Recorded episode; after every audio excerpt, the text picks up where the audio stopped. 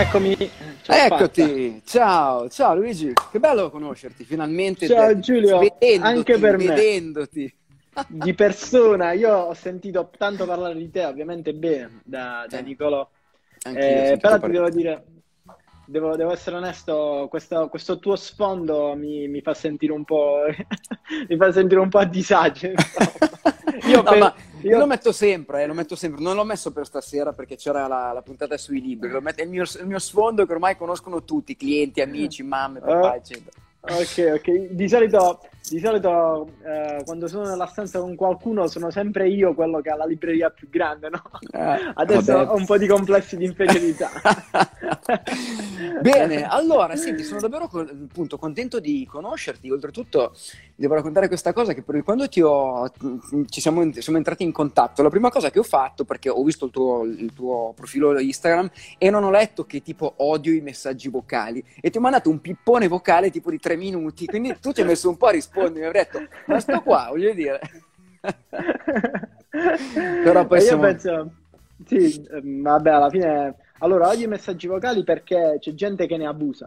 No? Mm, la gente, siccome sono gratis, no? la gente allora poi eh, ne fa abuso ed è fastidioso perché in un messaggio vocale che dura per esempio 30 secondi, Uh, il, il, messaggio utile è di 15 secondi, quindi tu ci hai messo 15 secondi per registrarlo, io ce ne metterò 15 per ascoltarlo e siamo a 30 e abbiamo raddoppiato. E c'hai okay. ragione. Poi ci metterò altri 15 per risponderti e tu ci metterai 15 per ascoltarlo e siamo a un minuto per dirci una cosa dove avremmo impiegato in telefonata 20 secondi. Chiamami. Okay? Hai ragione. Per la hai ragione. numeri.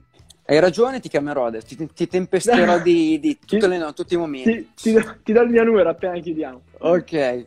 Senti, Luigi, Gigi, come ti chiamo? Gigi? Gigi, Gigi. Gigi. Luigi Gigi. è un po' più formale. Diciamo, ok, va bene. Gigi per okay. gli amici, vai. Ok, allora bene. Senti, allora ho detto facciamo una cosa che ci piace, eh, noi par- parliamo, divulghiamo di, dal marketing, la comunicazione, lo sviluppo personale, ma da, che, da dove che prendiamo tanti spunti? Io mi sono spippolato un po', stalkerato il tuo, il tuo profilo, che è fighissimo, ti consigli davvero, a parte gli scherzi, chi segue me non segue Gigi, seguite Gigi perché è tanta roba, non lo dico senza piaggeria, è vero. Vale anche e, il contrario, ovviamente. Grazie. Allora ho, visto un paio di, di post eh, in cui parlavi del fatto che io leggo, tu dicevi io leggo tantissimi libri, li divoro eccetera, ho detto cavolo questa roba in comune che ci abbiamo e allora facciamo una diretta sul fatto i libri che ci sono piaciuti di più recentemente, ma anche no, e cosa c- perché sono stati così utili. Quindi chi ci ascolta dice: Ma quel libro lì perché dovrei comprarlo, dovrei prenderlo, dovrei leggerlo, dovrei investire il tempo per leggerlo? E perché adesso ci siamo qua io, io e Gigi che ve lo spieghiamo. E se mi lasci, mh, volevo partire con questo perché so che l'hai letto, lo stai leggendo anche tu, lo leggerai a breve, perché c'era un tuo, uno dei tuoi ultimi post che comunque avevi questo in copertina ah. nel, nel, post. Quindi, sì, eccolo qua. Che ah, tra l'altro mi è, sta- mi è, stato regalato da Garzanti, molto apprezzato, eccolo qua. Ah, eh, appena finisco questo di, di Weinberg su Superthinking, è il prossimo che parte. Mi hanno detto che è bellissimo ah, e okay. non vedo l'ora di, di iniziare. Allora, questo tu non l'hai letto, te lo leggo, lo, lo, lo, l'ho quasi, fini- sì. Vai, l'ho quasi finito. Allora vi dico, guardate, è uno dei libri eh, più interessanti che abbia letto negli ultimi anni per quanto riguarda il, la gestione e la vita di un'azienda. Eh, è, è, interessantissimo se tu sei un manager, se vuoi diventare un, se un imprenditore, se vuoi gestire delle persone, dei team, dei progetti. È interessantissimo alla stessa maniera se tu vuoi capire come si fa innovazione oggi. Perché io vi dico, lavoro per grandi aziende e lavoro per grandi aziende ormai da 10-12 anni parlando di digitale, ma anche di gestione del cambiamento, leadership, eh, gestione del customer centricity, il cliente al centro, eccetera. Il punto è che poi dopo un po' mi rendo conto che facciamo tanti progetti, ma cambiare davvero, cioè mi è capitato sulle punte di una, sulle dita di una mano di vedere dei cambiamenti reali come potevamo immaginarci, anche se i progetti sono interessanti, sono fatti bene, se la gente, la gente non è stupida, però è proprio fisiologicamente difficile per tanti motivi. Qua dentro eh, ho trovato mh, dei racconti delle case di studio di un'azienda che fallendo spesso, molte volte, ti spiega come ci sono riusciti a creare una cultura del talento e a creare una, un'azienda che innova più velocemente delle altre, o almeno rispetto alla maggior parte delle altre, e ti spiega proprio come hanno fatto, senza formule magiche, sai, le sette regole, le 5 C, quelle cose lì che lasciano sempre un po' il tempo sì. che trovano.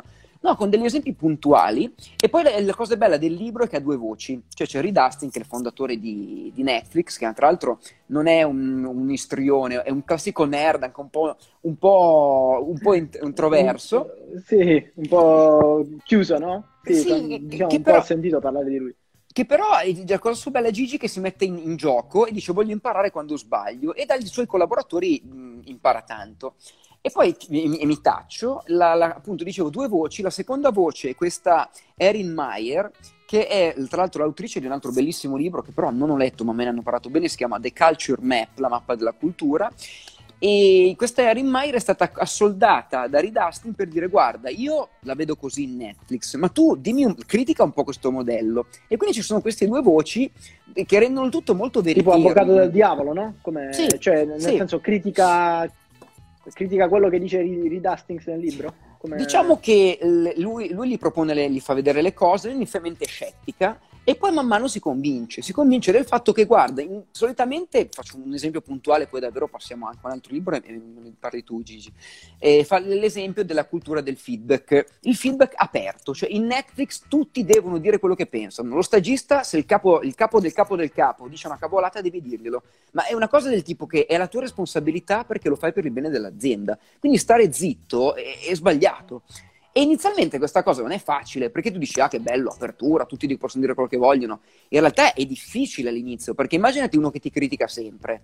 È difficile gestire, su, su gestire sì, un feedback. che tipo di ambiente diventa. Diventa stressante, quindi per iniziare a fare una cosa di questo tipo devi fare altre cose. Ad esempio devi avere un sacco di talenti credo nell'azienda, che sanno dare il feedback, che sanno riceverlo, cioè non è che dall'oggi al domani fai una cosa di questo tipo. E poi fa altri esempi che sono, io ho detto, wow, questi qua fanno le cose ma a una velocità Come della luce, perché c'è tutto un processo che è, durato, che è durato un sacco di tempo, però è bello, è frizzante, è piacevole ed è molto scorrevole, quindi questo è super consigliato, soprattutto chi sto, lavora nelle aziende. Quindi è storytellato, cioè è una storiella, non è più, cioè, è più saggio o più romanzo.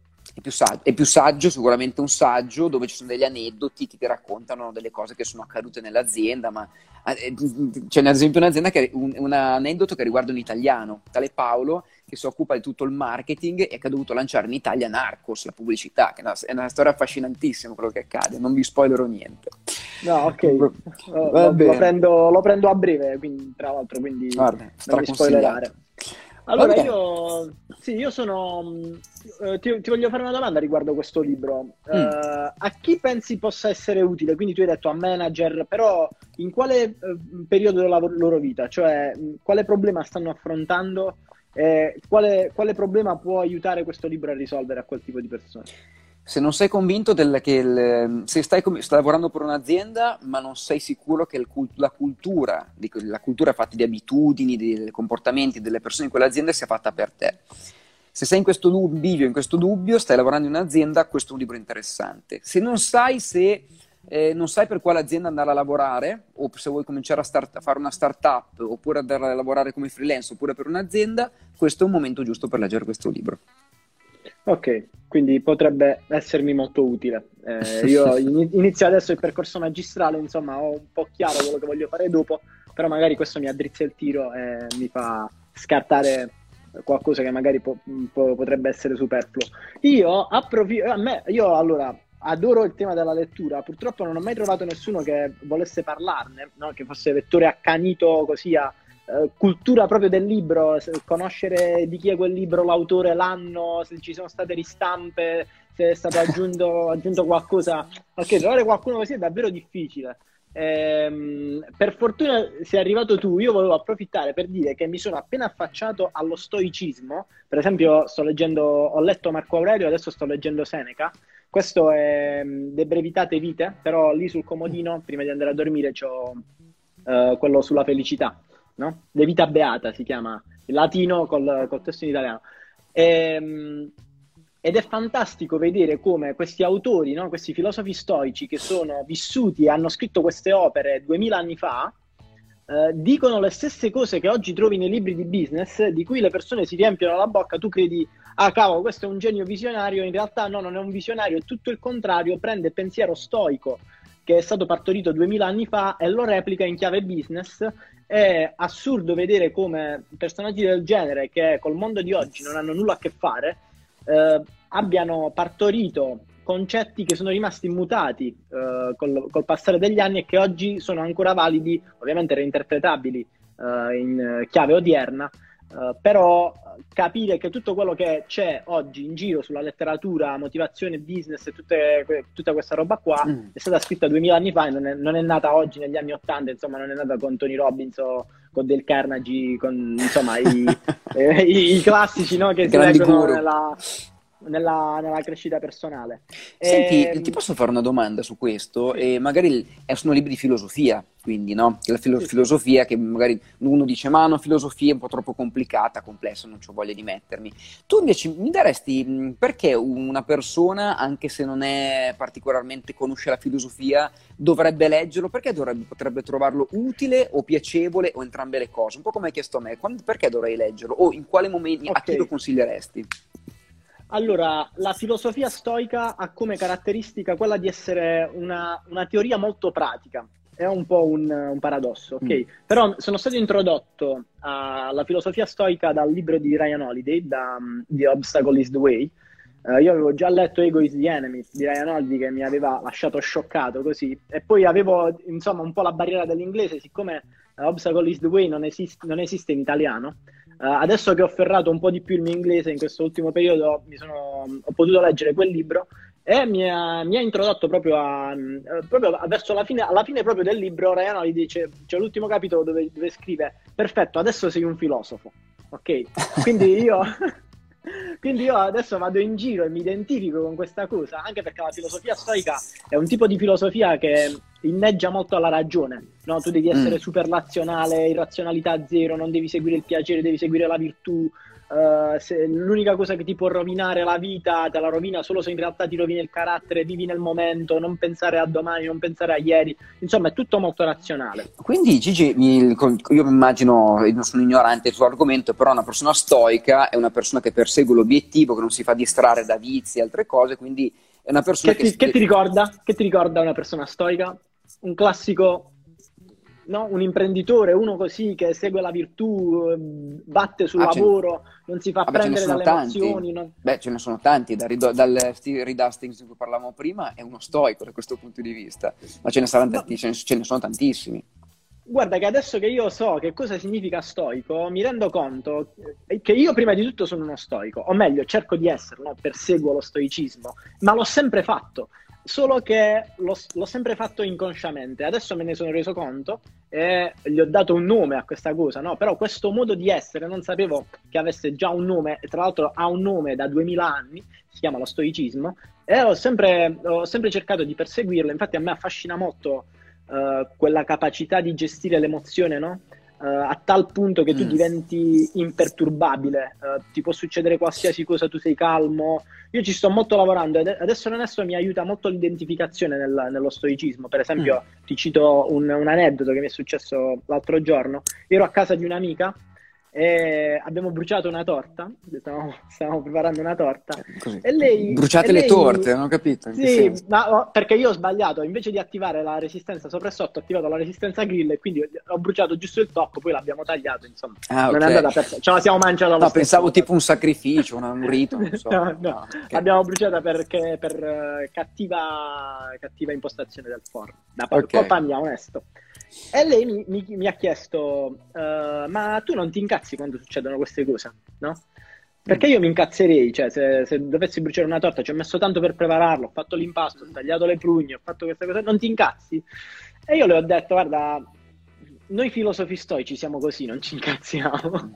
Ah, sei, okay. già fi- sei, già filosofo stoico. Cioè sei, Ma non lo dico io, l'ha detto Ryan Holiday. L'ha, l'ha detto ah, Ryan okay. Holiday. Ok, c'è scritto alla fine del libro di Diana ed è perfetto, ora sei un filosofo perché praticamente questo libro eh, che parla di, di un mindset no? eh, con cui tu dovresti cercare di vivere la vita per farti meno pippe possibili, eh, proprio perché hai letto questo libro e ti ho spiegato delle tecniche che tu puoi applicare già da domani, quindi non è niente di teorico, è molto pratico, ti rende un filosofo stoico. Quindi Sentimi... il fatto di, di identificarmi in questa cosa qua, io penso che possa aiutarmi a raggiungere quello stato, adesso scusami se ho finito, a raggiungere quello stato di imperturbabilità, magari con, la, con, la, con l'allenamento e nel tempo. Guarda, eh, ric- ci ricordi il nome del libro? Che... Allora, the, the, Obstacle is the Way, l'ostacolo è la strada. Che, che ce l'abbiamo dice, in inglese. In inglese. Sì, lui dice, lui dice riprende eh, le parole eh, di, mi sembra, Zenone, e dice che se per, la, per strada, no? sulla tua strada, incontri un ostacolo, mm-hmm. quell'ostacolo diventa la strada. Ok? Quindi mm. è, tu devi, devi, devi, puntare quell'ostacolo e devi superarlo, è quella la tua strada. Non devi cercare di uh, aggirarlo oppure eluderlo, eh, lo devi affrontare, lo devi, lo devi buttare giù e mh, mm, continua su quella strada. Finché troverai ostacoli sulla strada vuol dire che quella è la strada giusta. Quando non trovi più ostacoli vuol dire che forse ti sei perso e ti sei alzato un po' troppo sugli allori. Bello, me lo sono segnato e adesso me lo leggerò. Sì, è veramente, poi, veramente poi fantastico. Poi la prossima diretta no, ti do il feedback sul, sul, sul libro. Ti, sarò diventato anche un filosofo stoico, quindi saremo imperturbabili eh, entrambi. Sì, cerchiamo di perseguire l'imperturbabilità. No, anche Intanto io di... saluto, saluto nei commenti le persone varie che mi, cercano di trollarmi ma non ci riescono, tipo Teo. Ho visto. Allora, sentite, io voglio invece adesso consigliarvi un eh, libro di un certo Hans Rowling che ah, è, è, mancato da...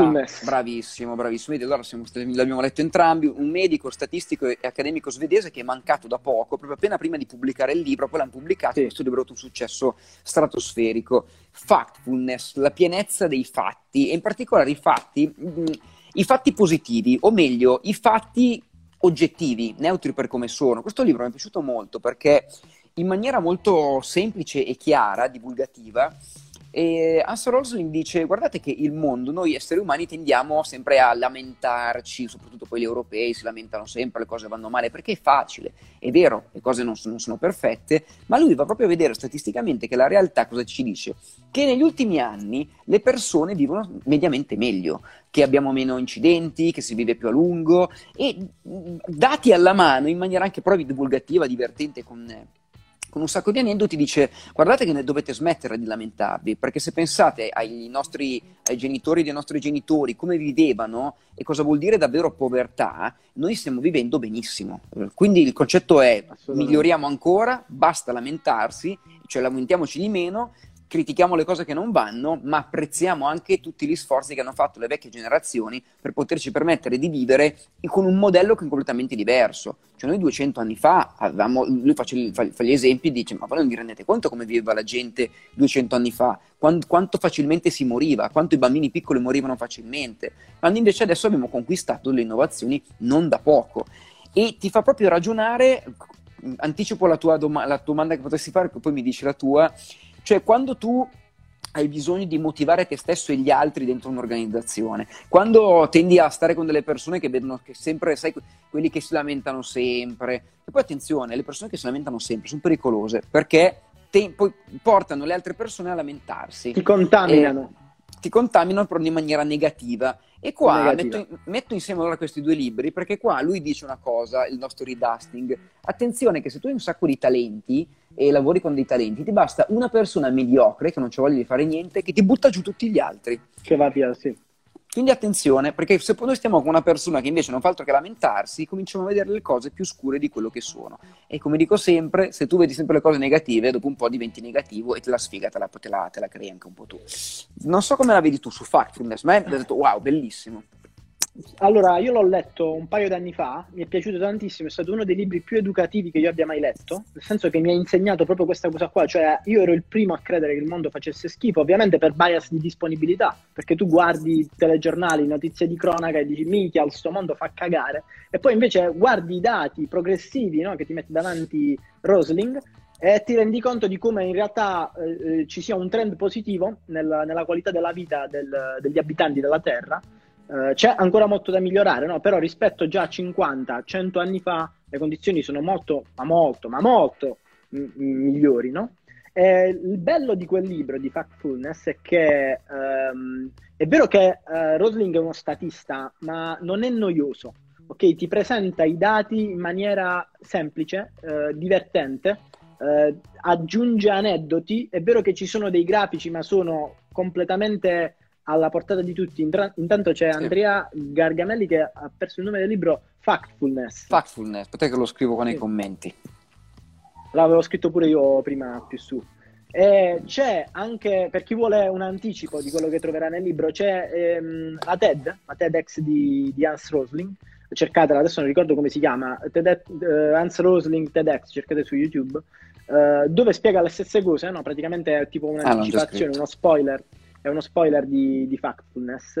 Ed è stato uno dei libri più educativi che io abbia mai letto e soprattutto è stato il libro che mi ha insegnato a non fidarmi delle opinioni delle persone, ma a cercare sempre i fatti. Quando qua un, po' mi ha fatto male perché sono diventato un seminazista, no? Adesso ogni volta che qualcuno dice qualcosa gli dico caccia, caccia le prove, caccia, caccia le prove scientifici, caccia, caccia, i dati, se no non, non, mi fido, non ci credo, perché sono diventato un po' scettico dopo che ho letto quel libro là, però è veramente educativo. Tra l'altro lo consiglio anche Bill Gates come libro eh, che dovrebbero leggere nelle scuole.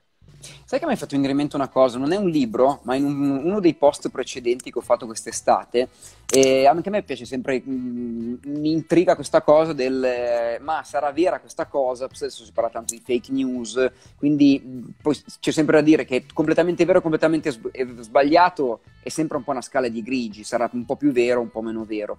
Però Chiaro. c'è questo metodo che mh, mm, ho descritto nel mio penultimo penul- terzultimo libro, eh, ho scritto un po', due città eh, che... Mh... Ah, no, aspetta, allora, aspetta un attimo, ti fermo. Cioè, tu non hai scritto solo contaminati, ne hai scritti più di uno. Io conosco sì. solo contaminati. Cioè, per, perché eh. oggi ho scritto Giulio ha scritto un libro, contami, io conoscevo solo quello. Vabbè, no, ne ho scritti 5. Allora perdona la gara. Ma figurati, ma va, ma figurati. Mia, perdonami, ma figurati. Oh, ma c'è una certa, tu avrai 20 anni, su 40 anni. Quando eri arrivato Ah, io non ho 20 anni, io, io ne ho 28, giù. Vabbè, dai, Sono anziano. Vabbè, ma quando avevo 28 anni, cioè, mi, ma, lascia perdere. Quanti ne, quanti ne avevi iscritti a 28? Zero, perché facevo musicista. Ho cominciato, ah, a, tre, a, tre, ho cominciato a 32 musicista anni. rock, mi sembra. Musicista giusto? rock, esatto. Che suoni? Suonavo chitarra, suono chitarra e voce. E, tipo... Io sono batteria, quindi magari ci troviamo, facciamo una gemmina. Eh, io voglio fare un. Io ho dato un sacco di tempo che voglio fare un, un rock trio, e, eh, chitarra, eh, basso e batteria. Però aspetta. Vediamo, se, Ni... Vediamo se Nicolò impara a suonare il basso. Facciamo. Ah, io con la chitarra, però te dai qualche lezione, ma che, che, non si applica. Poi si, si, si, si ah, agita, non so. Sì, sì. È senti, così, è così. No, senti, ti dicevo in questo libro, Digital Skill, che no, è il penultimo, eh, definivo una, nella capacità capacità di recepire le informazioni, oggi che ci sono troppe informazioni in giro, e una tecnica che mh, per capire se una cosa che tu pensi è vera e, e, fare così, non andare a cercare in giro delle informazioni che la convalidino, che la confermino. Quindi io dico, ad esempio, il, le, le, aziende del fashion devono usare sicuramente TikTok, non ce n'è. E di cosa faccio? Vado a cercare degli articoli che dicono eh, fashion e TikTok funziona. E invece cosa dovrei fare? Dovrei andare a cercare degli articoli che dicono TikTok nel, per il fashion non funziona per niente. Per andare a vedere se la mia tesi regge alla sconfessione. E questa è una cosa molto interessante perché poi ti aumenta le tue prospettive. Cioè, se tu guardi sempre le, le persone che già pens- la pensano come te, è facile. Se invece vedi. Bias di conferma. Non Bravissimo, the confirmation bias. Sei troppo sul pezzo, sei troppo preparato. No, ma guarda, cioè, il merito è di questo che sto leggendo adesso. Super Thinking, il grande modello dei libri, è, un, è tipo un uh, Kahneman 2.0, pensieri mm. lenti e veloci. Eh, ah. ci sono, sono all'inizio, sono a pagina 100, e ci sono 300 modelli mentali descritti con relative vignette, con relative... Guarda, ti faccio vedere, vedi, ho preso la prima pagina, con i grafici, no? Tutto bello descritto. E... Mamma mia, questo libro lo aspettavo da febbraio, mi è arrivato a settembre. Guarda, per esempio, questo è la... ah, qua parla della matrice decisionale di Eisenhower, eh, importante non importante, urgente non urgente. Ah, quello è un gran classico, certo. Lo usiamo eh, per il time piano... management. Esatto, ed è pieno di, di, di, insomma, ti fa un elenco di uh, bias cognitivi e ti dice come puoi ovviare. E c'è anche quella cosa che hai detto tu nel tuo libro, cioè non, anda, non andare a cercare teorie che confermino quello che tu pensi, ma cerca qualcosa che vada oltre, cioè che vada contro e analizzalo con spirito critico, che poi è la stessa cosa mi sembra che fa, che fa mi sembra di aver capito che fa la Meyer nel libro di Hastings, no? Cioè fa un po' il bastian contrario sì. di, quello che dice, di quello che dice Reed Hastings e dice ok, sono scettica, mh, mm, quindi ti do un po' contro. Esatto. Questa cosa è interessante perché metti a confronto due, uh, due uh, prospettive. È bello quando tu leggi un libro eh, avere solo il parere dell'autore e dici ah ok l'ha scritto l'autore figo così quindi ti do ragione invece no se tu hai sia il parere dell'autore che qualcuno che gli dà contro alleni il tuo spirito critico a, a capire dov'è, dov'è, il, dov'è, il, giusto, dov'è l'equilibrio. Ampli, ampli la tua prospettiva e il tuo spazio anche creativo a cui attingere, critico e creativo.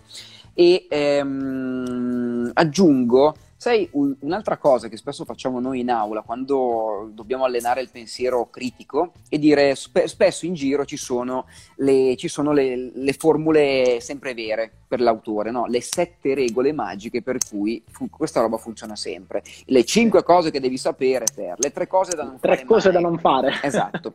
e al, al, il punto qual è? Che non è vero, perché dipende, dipende dal contesto, dipende da oggi o domani sarà ancora così, dipende dal contesto culturale in cui sei, dipende e sempre trovi delle, delle eccezioni per cui quelle regole non valgono. Allora l'esercizio è prendete quelle sette regole lì e trovatemi le eccezioni per cui non valgono. E, e, parto sempre quando lancio questo, questo esercizio, ah, lo, lo, dico, lo, dico, anche nel, nel, libro Contaminati, perché per allenare la, il pensiero complesso, e parto sempre da un esempio, secondo me, di chi ha scardinato l'esempio di regole più importanti nel mondo occidentale, l'algoritmo più importante, se vogliamo, che sono i dieci comandamenti. E chi è che li ha scardinati in maniera, io non sto dicendo per carità, eh, chi ci ascolta, che è cattolico, eh, però i dieci comandamenti hanno delle eccezioni forse. E se voi vi andate ad ascoltare la canzone Il testamento di Tito di Fabrizio De André, lui prende uno per uno i dieci comandamenti e li scardina. Allora lancio, lancio questa cosa qua e dico adesso fate voi come faceva Fabrizio De André. Fine del pippone io, nostalgico musicale, rilascio a te la parola. Me lo, me lo, mi sono segnato tutto intanto, ho preso tutti gli appunti. Uh, mi sono segnato anche la lista dei libri di cui parliamo perché qualcuno uh, prima ci ha chiesto di, di, fare una lista perché non, non, può continuare a guardare, mi sembra sia Marco, sì, Marco Abate. Eh, Daniele Bianchini ti dice Giulio ci improvvisi un assolo. C'è, c'è la, c'è la chitarretta, aspetta. guarda io qua c'ho il basso. Oddio santo! Eh, però che non c'ho, qualcosa... c'ho le cuffie però, aspetta dovrei togliermi le cuffie un attimo, no? Vediamo se riesco a togliere le cuffie poi c'ho la chitarra, vedete la chitarra qua è sempre con me. Eh? Ecco. Vai, il testamento di Tito, sentiamolo. Eh no, il testamento di Tito non la lo conosci? so. No, conosco il testamento di Tito, sono molto più rocchettaro, però adesso così senza plettro, semplice, vi faccio sentire una riff della mia canzone preferita, dovete, vediamo se è accordata. Un po' poco. Allora, vediamo il primo che indovina qual è questa canzone. Ah, vabbè, dai. Troppo facile. Qual è questa? Ba- troppo facile. Vai, io la, io la, so al basso, magari ti accompagno. No, non c'ho, non c'ho l'amplificatore agganciato. Col eh, fa- sono in Nirvana. Vabbè, ehm, quindi qual era? Perché tu dici facile, ma però devi dirmela. Eh, sono in Nirvana. In Nirvana, no? cazzo, grande. Sì. Ok, ok, allora ci siamo. Ci siamo. Sì. Hai, hai, vinto. Quindi... Vai, anche Daniele l'ha indovinata nei commenti. Grande. Like la... ah, anche Andrea, grande Andrea. Bene, dopo questo momento intermezzo musicale che mi è molto Mo- piaciuto. Un momento sarà banda. momento sarà banda. Eh, puoi andare avanti tu, ma io c'ho un libro qua in canna che è una figata mostruosa. Allora, io risponderei un attimo alla domanda di Chiara, eh, che nei commenti ha scritto quale libro vi ha segnato di più in assoluto e in che modo? Allora, questa è una domanda è come chiedere a un italiano qual è la tua pasta preferita, no? È difficilissimo eh, rispondere a una del genere. Io no, non ho, o, meglio, ce l'ho, però secondo me è, mh, è, un giudizio indotto dal bias di disponibilità, perché l'ho, l'ho, l'ho letto di recente. Uh, però ti posso dire che è un libro che veramente mi ha, mi ha stravolto la scala dei valori, è quello di Mark Manson, ehm, uh, la, la, sottile arte di fare quel che cazzo ti pare. Mm. Io mm, con quel libro ci ero entrato in contatto quando ancora non ero un lettore, eh, quando l'ho visto per la prima volta in, uh, l'ho visto in autogrill, ho detto guarda questo che titolo Byte che ci ha messo su questo libro solo per venderlo, no? E poi sono stato un po' sempre diffidente quando, quando qualcuno com- com- consigliava quel libro, dicevo no, è solo un, ba- un uh, byte, un titolo byte, non lo comprerò mai. Poi però l'ha consigliato una persona di cui mi fido tanto da un punto di vista di lettura, Micco Delli, non so se lo conosci, uh, è uno youtuber. No. Um, L'ha consigliato lui, l'ho preso, l'ho letto col minimo di aspettative e devo dire che lo, sicuramente l'ho letto nel momento giusto, ok? Quindi quando mi serviva, però è un libro che letteralmente mi ha preso e mi ha rivoltato come un calzino da un punto di vista della scala di valori. Ok? È un libro che ti insegna che i, i, effettivamente i tuoi problemi non esistono. Cioè, se tu pensi di avere dei problemi, se tu sei uno che si fa pippe mentali, come lo siamo tutti, io particolarmente, ti smonta tutte quelle pippe mentali e ti fa rendere conto che quelle pippe mentali in realtà non esistono, cioè che sono solo cose che tu pensi, ma che lo so che adesso può sembrare una gurata oppure una, una cosa, mm. però è scritto talmente bene, c'è un copy fantastico dentro quel libro. Io l'ho letto in italiano, però eh, in inglese credo sia ancora più potente. C'è un copy scritto in maniera così eccellente che quel libro è davvero capace di prenderti e rivoltarti come un cazzino. Alla fine, quando tu finisci di leggere quel libro, rimani così dici, oh mio Dio, che diavolo è successo? Possibile che un libro ha una potenza del genere? Prima di quel libro c'era riuscito solo Ego il nemico di Ryan Holiday, però Ego il nemico di Ryan Holiday ti, proprio, ti, fa proprio una doccia fredda, cioè ti smonta, ti butta a terra, ti spezza le gambe e ti dice tu non servi a un cazzo, tu mm, non, non vali niente. Però Gigi, scusami, scusami, prima dicevi che il libro si chiamava The Obstacle is the Way, questo è un altro. Uh, ok, questo, questo, è un altro. Ego, uh, Ryan, Ego il nemico, Ego is the okay. enemy. Tu pensa che Ryan Holiday è talmente fulminato che ci ha tatuato sull'avambraccio destro Ego is, is the enemy e sul sinistro The Obstacle is the way. Ah, sì, ma me lo, ric- me lo, ricordo Ryan Holiday. Fatto, io l'ho preso per un altro libro, adesso non ricordo come si chiama, perché, ma lo citavo sempre quando c'era lui che praticamente... Perennial Seller, no. No, era ancora prima. E, mh, mm, però allora... Uh, quello, quello, sulla pubblicità, no? Uh, sì, credimi, sono sì. un bugiardo. Okay, esatto, esatto, era quello che citavo spesso. Allora, mi sono segnato la sottile arte di fare ciò che cazzo ti pare, e titolo molto rock. Allora, sì, per rispondere allora, a chi ha... Sì. Uh, poi un altro volevo consigliare che assolutamente, Vai. secondo me, poi ce ne sono, in realtà sono troppi i libri che ognuno dovrebbe leggere, però un altro libro che mi ha aiutato parecchio nella mia vita è stato eh, come trattare gli altri e farseli amici di Carnegie. Letto ah, l'anno scorso, il miglior libro che abbia mai letto. Un po' sputtanato, però tutti dovrebbero leggerlo. È, è un classico. Allora, per rispondere a questa domanda, eh, io rispondo con un libro che mi ha da- è stato davvero un libro importante per la mia vita. Eh, oltretutto, non so se è mai capitato che entri in libreria, e, perché a me piace anche andare, mi piace molto la libreria, entri e c'è un, può sembrare una cavolata, ma c'è un libro che in qualche modo lo noti, ma come se ti chiamasse un po', no? Ma il, colore, qualche cosa, il nome, il titolo, che senti che c'è qualche cosa. A me è capitato pochissime volte. La prima volta che mi è capitato che un libro mi chiamasse, può sembrare davvero una roba new age, ma invece mi è proprio capitato. Sono, and- sono entrato in questa piccola libreria, avevo 5 minuti così per fare un... non volevo comprare niente, e vedo con la coda dell'occhio un libro che ha un, uno, una copertina molto gialla, giallo è il mio colore preferito. Lo prendo io leggo Philip K. Dick. Che è sto qua? Boh, mai sentito. Eh, Ubik, U-B-I-K, Ubik. Philip K. Dick, leggo che è lo scrittore di fantascienza psicologica americano molto, molto cult, poi è diventato molto molto famoso negli ultimi anni, ed è quello che ha scritto Blade Runner, anche se il titolo del libro si chiama Anche gli androidi sono pecore elettriche. Qualcuno dirà, ah ma quindi è roba da fantascienza, le astronavi, no, qui è fantascienza psicologica, una roba un po' diversa, e tant'è che lui viene assimilato come un romanziere, ma romanziere non quello di genere di fantascienza, ma viene messo spesso nel pantheon con gente come Kafka o come altri, perché è un visionario totale.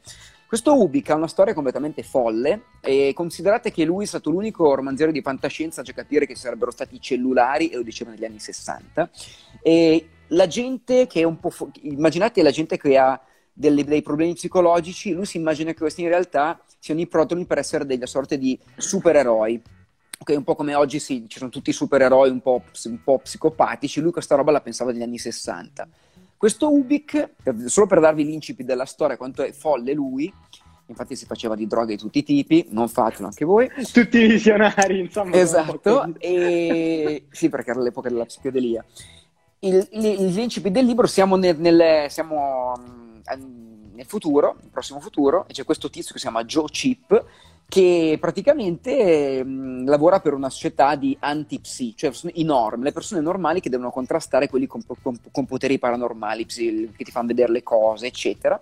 Cosa succede? Che a un certo momento lui per qualche motivo deve fare un viaggio sulla, sulla Luna per eh, contrastare un'agenzia di questi super, con, con, i superpoteri ma cattivi e comincia a vedere il mondo che, che invecchia. Cioè, il, cioè, ma in che senso che invecchia? Che vede le cose degli anni 60, che vede le cose degli anni 50, che vede le cose negli anni 40. Cioè una macchina che era del futuro diventa una macchina degli anni 50. Ma cosa succede?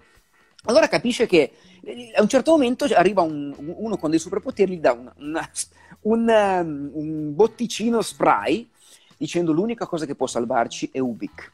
E questo Ubik è uno spray, tipo uno spray, uno spray banalissimo, che spruzzi sulle cose e tornano, e tornano praticamente più moderne, no? E lui deve dosare questo spray. Questo è l'inizio, questo è solo l'inizio. E dice, ma che cazzo sta succedendo? E lì succedono delle cose, adesso non vi dico più niente, mi ha dato, ho deciso che la mia band si sarebbe chiamata Ubik. Ha deciso che la mia tesi di laurea sarebbe stata su Ubik e qua, oggi quando leggo le cose, praticamente faccio i romanzi, faccio sempre paragoni con questo Ubik. Minchia, ti ha fulminato. Mi ha fulminato proprio. Come, come, si chiama il libro? Ubik, ve lo scrivo qua. Ah, proprio, il titolo è Ubik. Ubik. Uh, l'autore è? Philip K. Dick. Eh, Philip Kindred Dick. Eh, il, l'assunto del libro è Io sono vivo, voi siete morti. Ma nel senso tutti voi, tutti voi siete morti. E okay. poi... Ah, quindi a chi lo consiglieresti? A chi potrebbe essere utile? A tutte le persone che eh, vogliono espandere i loro orizzonti, cre- orizzonti, creativi con un libro che è davvero fuori di testa ma che ha un sacco di significati. Non è che arrivi alla fine e dici no, cazzo. E, um, questo era uno, l'altro okay, di un tweet perché voglio anche segnarvi, dirvi una cosa, questo è un romanzo, invece un altro che parliamo di, di un saggio ma è filosofia, probabilmente lo conosci, Byung-Chul Han, lui sudcoreano, anche se eh, vive in, in Germania, è un filosofo che scrive tutti questi libricini molto corti, sono molto corti ma sono densissimi, perché ogni parola che lui mette giù è proprio pensata. E quindi cioè, vuole, io per leggere un libro di neanche 100 pagine sono rimasto una settimana, perché ogni pagina davvero ti fa venire in mente, cioè per farti vedere quanti appunti mi ha fatto prendere questo libro. Minchia. Qua? Questi sono gli appunti che mi hanno fatto prendere questo libro. Cioè, questo libro come, qua... Come si chiama il libro? Psicopolitica, ne ho scritti tanti, quindi potete partire anche in altro. Questo qua, ad esempio, è nello Sciame, è molto simile. Questo, più di tutti, mi ha aiutato a mettere a fuoco l'utilità di qual è stata.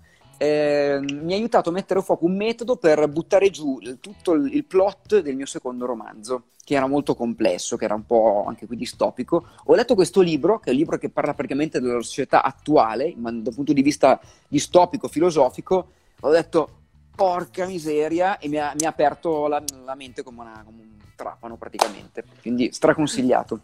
Ok, ho segnato anche questo, dopo mi vado, mi vado a dare un'occhiata. Uh, mi, mi, piacciono questi, questi, consigli che vanno oltre i classici libri di marketing, di business, di crescita personale che danno un po' tutti, insomma, uh, in giro. Ti posso uh, dire Monica, quest'ultima fatto... cosa, Gigi, poi vai, parliamo a Monica, una cosa che è importante. Questa la ripete sempre il mio amico Rudy Bandiera, che anche lui lavora di marketing, eccetera. Lui dice, vuoi diventare un vero esperto di marketing più degli altri? Smettila di leggere solo libri di marketing, infatti contaminare con cose che apparentemente non c'entrano niente. Scusami, no, eh, dicevi super, Monica. Assolutamente. Sì, Monica aveva fatto una domanda, una domanda fuori contesto. Dal vostro punto di vista è preferibile leggere un libro per volta o più testi contemporaneamente? Tu Giulio come, come la pensi? E, um, allora, io sono dell'opinione che si possono leggere, dipende dalla persona, dipende dalla persona che sei. Se sono una persona metodica, che va um, tipicamente, che vuole andare a fare una cosa in maniera precisa, eh, leggi un libro per volta. Io sono un, un po' più, um, mi piace portare avanti anche diversi progetti. Attenzione, non vuol dire essere multitasking, multitasking non esiste, non puoi fare 3000 cose insieme. E però leggere un saggio e un romanzo un po' da una parte, un po' dall'altra, sì. Soprattutto se sono due cose diverse. Perché se leggi due cose simili, poi ti incasini e non, non fai sì. confusione. Invece interessante un romanzo e un saggio, ve lo consiglio. C'è Marco che dice: Ma se con quello di prima diventi filosofo il libro, con questo Ubik diventi drogato? È drogato. Questa, è un'ottima domanda. Eh, guarda, io l'ho letto, non mi sono drogato più del normale, quindi voglio dire, direi di no. Senza assumere sostanze, poi, tra l'altro. Esatto, esatto. Uh, io volevo agganciarmi al tuo discorso di prima uh, sulla domanda di Monica. Tra l'altro, ho fatto anche una domanda. Vedi, c'è Multipolenziali che ha scritto cross reading e Daniele che ha scritto: Avete l'abitudine di fare riassunti schede quando finite i libri? Uh, allora, noi adesso parliamo tanto di ok, abbiamo letto tot libri, tutti questi, questi, però alla base di, di tutto questo discorso c'è una tattica, no? c'è, c'è l'abitudine di lettura, prendere l'abitudine, capire come funziona anche un come funzioni tu prima di tutto e come ti approcci con i libri. Io per esempio riesco a leggere più di un libro alla volta.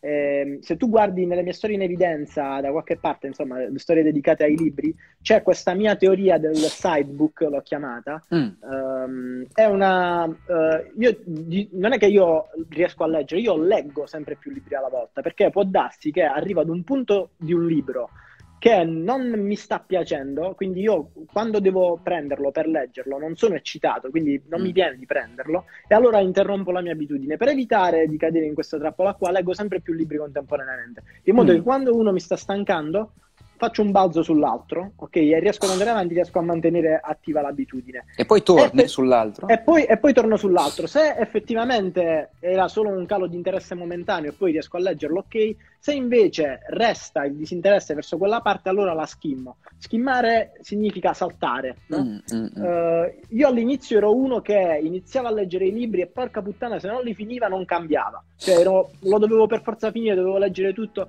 Poi ad un certo punto mi sono reso conto che questa cosa uh, era deleteria perché sì. uh, magari il libro non mi interessava, eppure io volevo leggerlo tutto, non volevo saltare niente, allora mi bloccavo. E allora oggi invece di leggere le mie tot 30 pagine ne leggevo solo 5 e mi fermava. Allora ho iniziato a dire, ma cioè, se questa parte è noiosa e non me ne frega niente, ma perché la devo leggere? Non lo so, Bravo. Chi te lo fa fare? Okay. Siamo, guarda, esatto. siamo lì, siamo simili perché io sono sempre stato un completista, voglio completare le cose, cioè, un, eh, è quasi una esatto. malattia mentale. E, e, invece uno si dice, tanto, cioè, pensa, tu riuscirai mai a leggere un miliardesimo dei libri, un milionesimo di libri che esistono? No, quindi esatto, perché, no. perché, devi, devi continuare? Esatto. Tanto non te lo ricorderai mai niente. Se non ti interessa, se quella cosa che stai leggendo non ti sta interessando, oppure non ti può essere utile, io sono fan della teoria del libro giusto al momento giusto, no? Quindi leggere quel libro solo nel momento in cui ti può servire a risolvere un problema o ad affrontare, insomma, a cercare di ragionare eh, su qualcosa che stai affrontando in quel momento, perché come poi diceva Daniele, uh, se facciamo la, la, i riassunti, le schede alla fine dei libri. Io no, io onestamente non li faccio mai. A volte prendo degli appunti, quindi segno proprio vicino uh, a penna o a matita sul libro uh, se qualcosa mi è interessato. Oppure ultimamente mi ha dato un consiglio Steven Lopresti di Marketing Ignorante. Utilizzo queste, queste robe qua, no? questi tipo questi segnalibri, dove trovo la parte in, importante, figa, gli metto un segnalibro così poi se dovessi, vedi per esempio qui ci ho trovato e ce l'ho segnato, no? Se dovessi poi, ah, anche, ok, anche tu ce l'hai. Io invece no, ce l'ho proprio sul, sul punto che mi interessa, capito? Non sulla pagina. Ehm, se poi dovessi tornare a leggere questo libro qua, guardo dove ho i segnalibri e capisco perché l'ho inserito. Ok, a volte inserisco il segnalibro blu se quello che c'è nel libro può essermi utile come, come contenuto da mettere su, uh, su Instagram oppure da, da farci un tweet queste cose qua. Uh, quindi no, non faccio, per rispondere a Daniele, io non faccio riassunti uh, perché cerco di leggere il libro giusto al momento giusto in modo che applico quello che imparo dal libro in tempo reale e quindi avere la teoria associata alla pratica mi permette di, comunque di bloccare quello che ho imparato e evitare di smadonnare a fare l'IMAP e tutte quelle cosine uh, che onestamente mi, mi, danno un po' di ogni, non mi, non mi va, non mi piace. Bravo Gigi, bravo. La cosa importante, una delle cose più importanti sicuramente che, stiamo, che hai detto è, è, questa, che l'hai già, l'hai già detta altre volte, mettere in pratica le cose che hai letto, perché per carità il libro può anche essere semplicemente una lettura piacevole, mi perso del tempo piacevolmente leggendo. E, esatto. Un saggio, però secondo me noi dovremmo avere la responsabilità quando leggiamo un saggio anche di dire questa cosa è giusto che mi insegni qualche cosa e che una cosa che e qui che lo diceva mm, Bruno Munari tra gli altri, se ascolto dimentico, se vedo ricordo, se faccio capisco. Quindi la dimensione del fare è proprio quella. E tra l'altro questo libro che vedevi con... Eh, io in realtà non, non li uso tanto, li uso solo quando... Eh, ma li uso, sai quando? Quando un libro per me è dirimente, cioè è, imp- è importante in quel momento perché ci devo costruire un progetto di formazione per un'azienda, un prodotto, eccetera. Questo è stato proprio per me dirimente. Teniamoci in contatto. Allora, devo dire che questo è il libro che vince il premio della, della, peggior traduzione del titolo dall'inglese all'italiano. Il, titolo inglese ufficiale è The Startup of You, la startup di te stesso. Cioè, teniamoci in contatto, è molto una, una schifezza come titolo. Ma, insomma. È il primo libro scritto da questo signore qua, Reid Hoffman, a quattro mani con quest'altro ben Lui è LinkedIn, no? Esatto, lui è il fondatore di LinkedIn e lui è un grande, è sempre stato uno degli imprenditori che ho da sempre preferisco, è, lui è un nerd, dice che la, lui ha imparato a fare strategie e analisi non negli MBA, Master in Business Administration, ma giocando da Dungeons and Dragons per capirsi. E in questo libro qua ti spiega e non tanto come funziona LinkedIn, eccetera, il networking, ma come interpretare la tua vita, e poi anche con esercizi pratici, come un, la tua vita professionale, che tu lavori in un'azienda, che tu lavori come freelance, che tu faccia altre cose, come una startup continua. La startup di te stesso, come essere avere una mentalità di un certo tipo, come reinventarti e... Eh, e questo qua l'ho usato per figurati da qua dentro ho, ho tirato fuori quattro corsi diversi uno per un master per dei ragazzi, uno per dei professionisti, dei manager di 60 anni, quindi anche molto versatile. Non è neanche tanto lungo ed è davvero ogni capitolo è una cornucopia di consigli interessanti di uno che insomma che la sa lunga e sa mettere in pratica le cose creando relazioni oh, con le persone. L'ho segnato, l'ho segnato, questo mi interessa, questo pre- credo che lo prenderò. Um, per collegarmi a quello che hai detto, no? che tu leggi libri quando ti possono aiutare nei progetti, io ho appena finito, insomma, negli scorsi giorni questo, comunicare come Steve Jobs, che sarebbe eh, la traduzione in italiano di Talk Like Ted. Praticamente ah. Carmine Gallo ti sviscera i TED Talk più, più, interessanti, più, quelli più visti online, e ti spiega quali sono eh, quali sono tutte le tecniche utilizzate dagli oratori TED per rendere eh, la loro conferenza memorabile. Ok? Ne mm. avevo bisogno perché io, il, tra l'altro te lo dico perché mi sembra che tu sei su Milano, vero? Sì. E tu dove okay, sei io, no, no, io sono a Bari. Ah, Bari? Dove... Ah, sì, con sì, sì, Nicolò. Ma c'è tutta Nicolò. la cerchia da... C'è tutta la cerchia. La mafia, sì, la mafia. tutta la mafia. Bari... C'era allora... la Bari Mafia, adesso la Bari Mafia. la Bari Mafia. Io sono a, a, Milano 9, 10, 11 e 12 ottobre perché devo, farò uno speech al um, bootcamp di, uh, di One Day, quello in Digital Transformation. E quindi, siccome è il mio primo speech in pubblico, quindi immagina un po' come, come sto messo, questo libro mi è stato molto utile per capire come strutturare, cosa fare e soprattutto cosa assolutamente non fare. Non fare. Ce l'avevo in antilibreria da forse da un annetto, questa è stata l'occasione per prenderlo. Quindi guardate come, riviene, come torna il discorso a uh, leggere il libro giusto nel momento giusto. Io ho comprato un anno fa questo, l'ho letto solo adesso perché mi serviva per tirar su una presentazione. Ovviamente tutto quello che ho applicato me lo ricorderò perché dalla teoria che c'è nel libro io poi uh, l'ho applicato e questa cosa per me ha sempre funzionato. Ma possiamo venire a vederti quindi quando fai lo speech?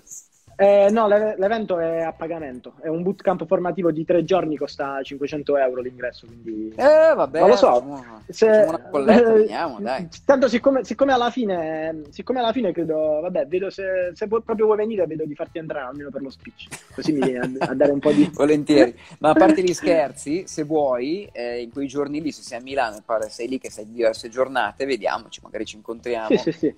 Io, io adesso mi faccio tutta la lista delle persone che devo vedere a Milano, Milano ti inserisco dentro. Eh, tipo slot. Tu, tu, tu, sì, no, perché davvero so carico. Cioè... Eh, no, ma, guarda, lascia perdere sul carico che sto lavorando ultimamente. Che va bene, vuol dire che le cose vanno benissimo. Senti, abbiamo tempo ancora per un ultimo libro perché tra 8-9 minuti la diretta mi, ci finisce l'ora. E, mh, mm, allora, qua ne ho un casino qua che mi sono preso.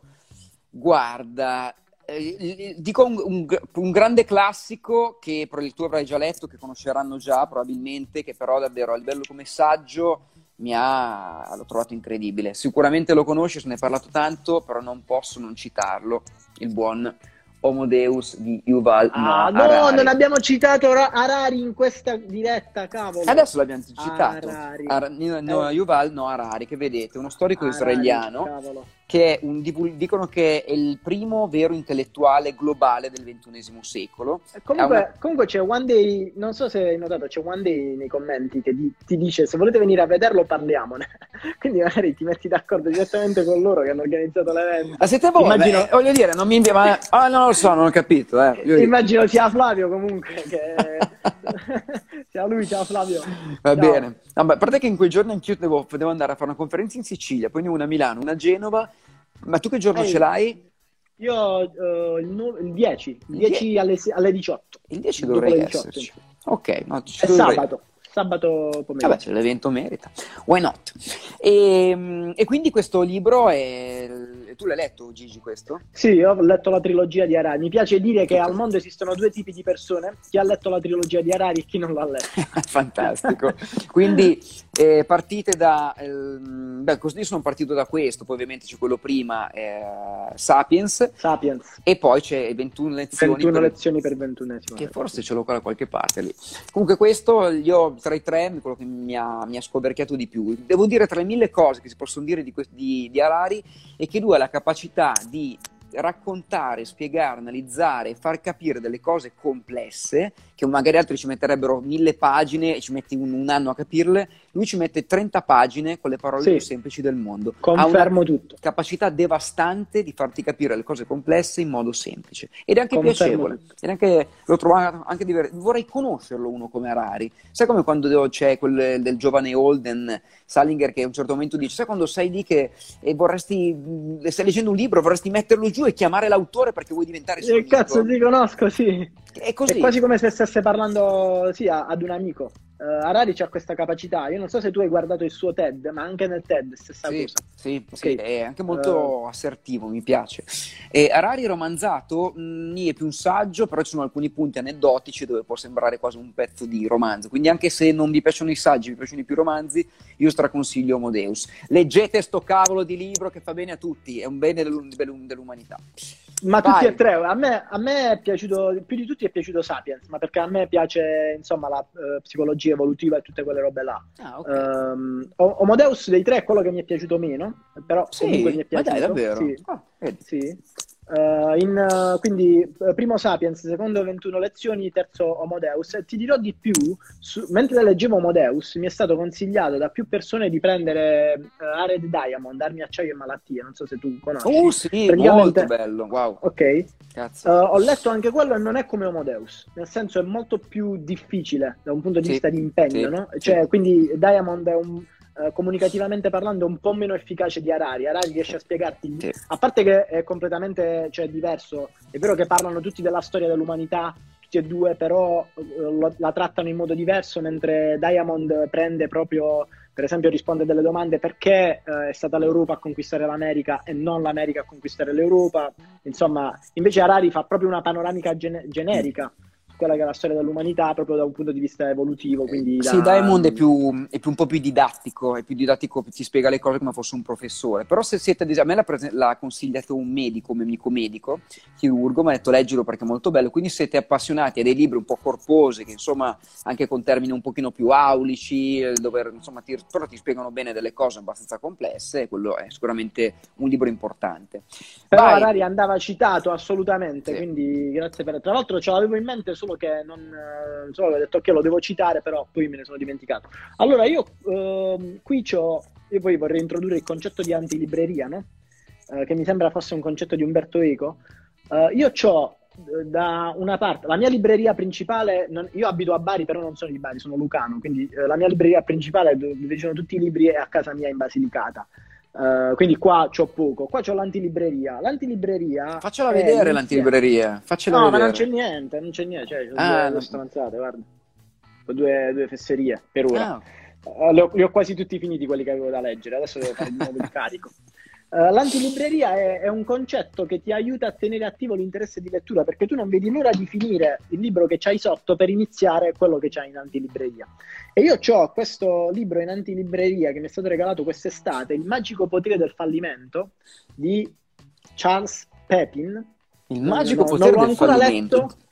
Già mi piace perché non l'ho ancora letto è un tema che adesso sto trattando e spero di leggerlo il più tardi possibile perché ovviamente io ce l'ho pronto quando mi dovesse capitare qualcosa che io reputerei un fallimento, subito prendo questo libro e vedo che cosa mi insegna. Quindi anche per introdurre un po' il concetto di antilibreria, eh, c'è gente, cioè intanto è arrivato Nicolò. Sì, è arrivato a trollare, adesso lo blocco. adesso lo blocco, sei il mio antiautore. Senti, eh, mh, mm, sai che mi hai fatto venire in mente una cosa? Non so quanti ci ascoltano o tu conoscete il termine tsundoku. Lo conosci lo tsundoku? Tsundoku, no, io no. Ti manca questo, eh? Eh, t'ho beccato sì, manca, lo tsundoku. tsundoku. Lo tsundoku è un termine giapponese nato eh, qualche decina di anni fa per indicare una malattia. Una malattia per cui le, le, significa acquistare più libri di quelli che sei in grado di leggere. Okay, io, sono, allora io, io, so, io, io ho lo Tsundoku, Tsunde Oku, ti voglio vedere Tsundoku proprio, e ci sono anche delle vignette simpatiche, di quelli che vanno, comprano, vanno in libreria e dicono, oddio, questo lo devo, non possono avere questo, non possono avere questo, arrivano sono praticamente, io. arrivano a casa che praticamente sono così, oddio, oh, e poi la settimana dopo uguale, non ci stai dietro, no? Infatti tra e un poi torni in libreria e compri altri 10. Sì, sì, sì, sì, infatti tra un po' morirò sommerso dai libri. Sono di totalmente io. Di, di, cui ne ho letti un centesimo alla fine probabilmente perché sono troppi. Com'è, com'è che si chiama Tsun? Come si scrive? Eh, Tsun Doku. Aspetta che lo scrivo qua. Tsun con la TZ?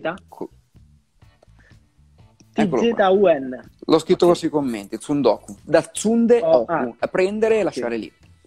E quindi è stato... Nicolò, Nicolò chiede la chitarra, ma lui ovviamente prima non c'era, eh, no, si è perso il pezzo eh, de, perso. De, de Nirvana. Sì, eh, l'ha sì. fatto Nicolò, l'ha fatto un eh. difetto. Allora, adesso che eh, ho scoperto che abbiamo il batterista, Nicolò comunque può imparare a suonare il basso, comunque come, come la chitarra, che è più semplice, devi solo spletterare un po', e, e niente, potrebbe essere mettiamo così. Su, mettiamo, mettiamo su la, la band. Esatto, esatto. Ah, bene. Allora io la verità Ma... è che ho una fame mostruosa e quindi adesso è giusto che ah. insomma andiamo anche a mangiare un boccone. Vuoi, vogliamo, esatto. la, vogliamo la, io ho ancora tanti di quei libri, vuoi dire un, proprio uh, l'ult, l'ultimo al volo proprio così? Allora, l'ultimo al volo... Uh... Se no ce n'ho io qua uno intanto che... Vai, vai, vai, tu, intanto che lo dici. Intanto lo prendo io. Allora, non si può vedere la copertina di questo libro perché è preso da un rabbia della gente che, tra- che traduce la, in modo becero e marchettario i titoli, l'ho strappato. Ho fatto una roba che non faccio mai, ho strappato, guardate che... Ecco. Questo libro, ecco. che è scritto dalla Melissa Schilling, una grandissima, racconta la storia di grandi innovatori, so, da Elon Musk, Nikola Tesla, Thomas Edison, eccetera. Il libro si chiama Quirky. Quirky vuol dire strambo e in italiano è stato tradotto con Ribelli, ah, perché suonava più marketing. Allora io ho strappato la copertina e ci ho scritto Quirky sopra e vaffanculo. Ah, sono... Eh sì, perché non, non, non cioè, voglio dire, eh? si, si, chiama così. E, ed è molto interessante perché racconta, va in... In, è molto chirurgico, va in profondità per, nella storia di questi aneddoti di queste persone, cos'è che hanno in comune un Edison, un Tesla, un, eh, un, Einstein e un Jobs, quindi le cose che hanno in comune. Ed è interessante perché poi, tra l'altro, cos'è che hanno in comune queste persone? Tutti, tutti, quindi Walter ben, Benjamin Franklin, Marie Curie, tutti, tutti, una cosa che hanno in comune è che sono avidi divoratori di libri cartacei, tutti. Vedi? Okay, sa- ci sentiamo in buona compagnia. Vabbè, sì, non sto dicendo che, siamo, che è meno per me che sono un nuovo Edison, però sicuramente leggere libri è, è anticamera per fare innovazione a tutti i livelli. Tutte le, che poi uno, uno, dei vantaggi no, che stavo valutando in questo, questo periodo. Abbiamo 50 secondi, eh, 50 secondi, poi ci sbatti sì, fuori. È che, è che, tu puoi dire cose che non sono tue, ma che hai letto, che, che sono di altri autori, persone importanti, ok? Quindi non, ti puoi fare specchio di questa cosa, quando stai dicendo una cosa sai che l'ha detta uno importante e che non è tuo. Comunque un consiglio, leggetelo adesso, Il vecchio in mare di Hemingway. Grande. fantastico. Santiago è la persona alla quale io mi ispiro, spero di diventare come lui, di avere la, la, la sua cazzutaggine, insomma. Quindi Il vecchio in mare Hemingway è andate tranquilli. Giulio, io ti ringrazio per l'invito, per me è stato un enorme piacere farla soprattutto con te e su questo tema. Bene, allora quando arrivi a Milano fammi sapere, mi fammi entrare di Frodo al tuo evento, ti saluto, saluto a tutti e ti ringrazio.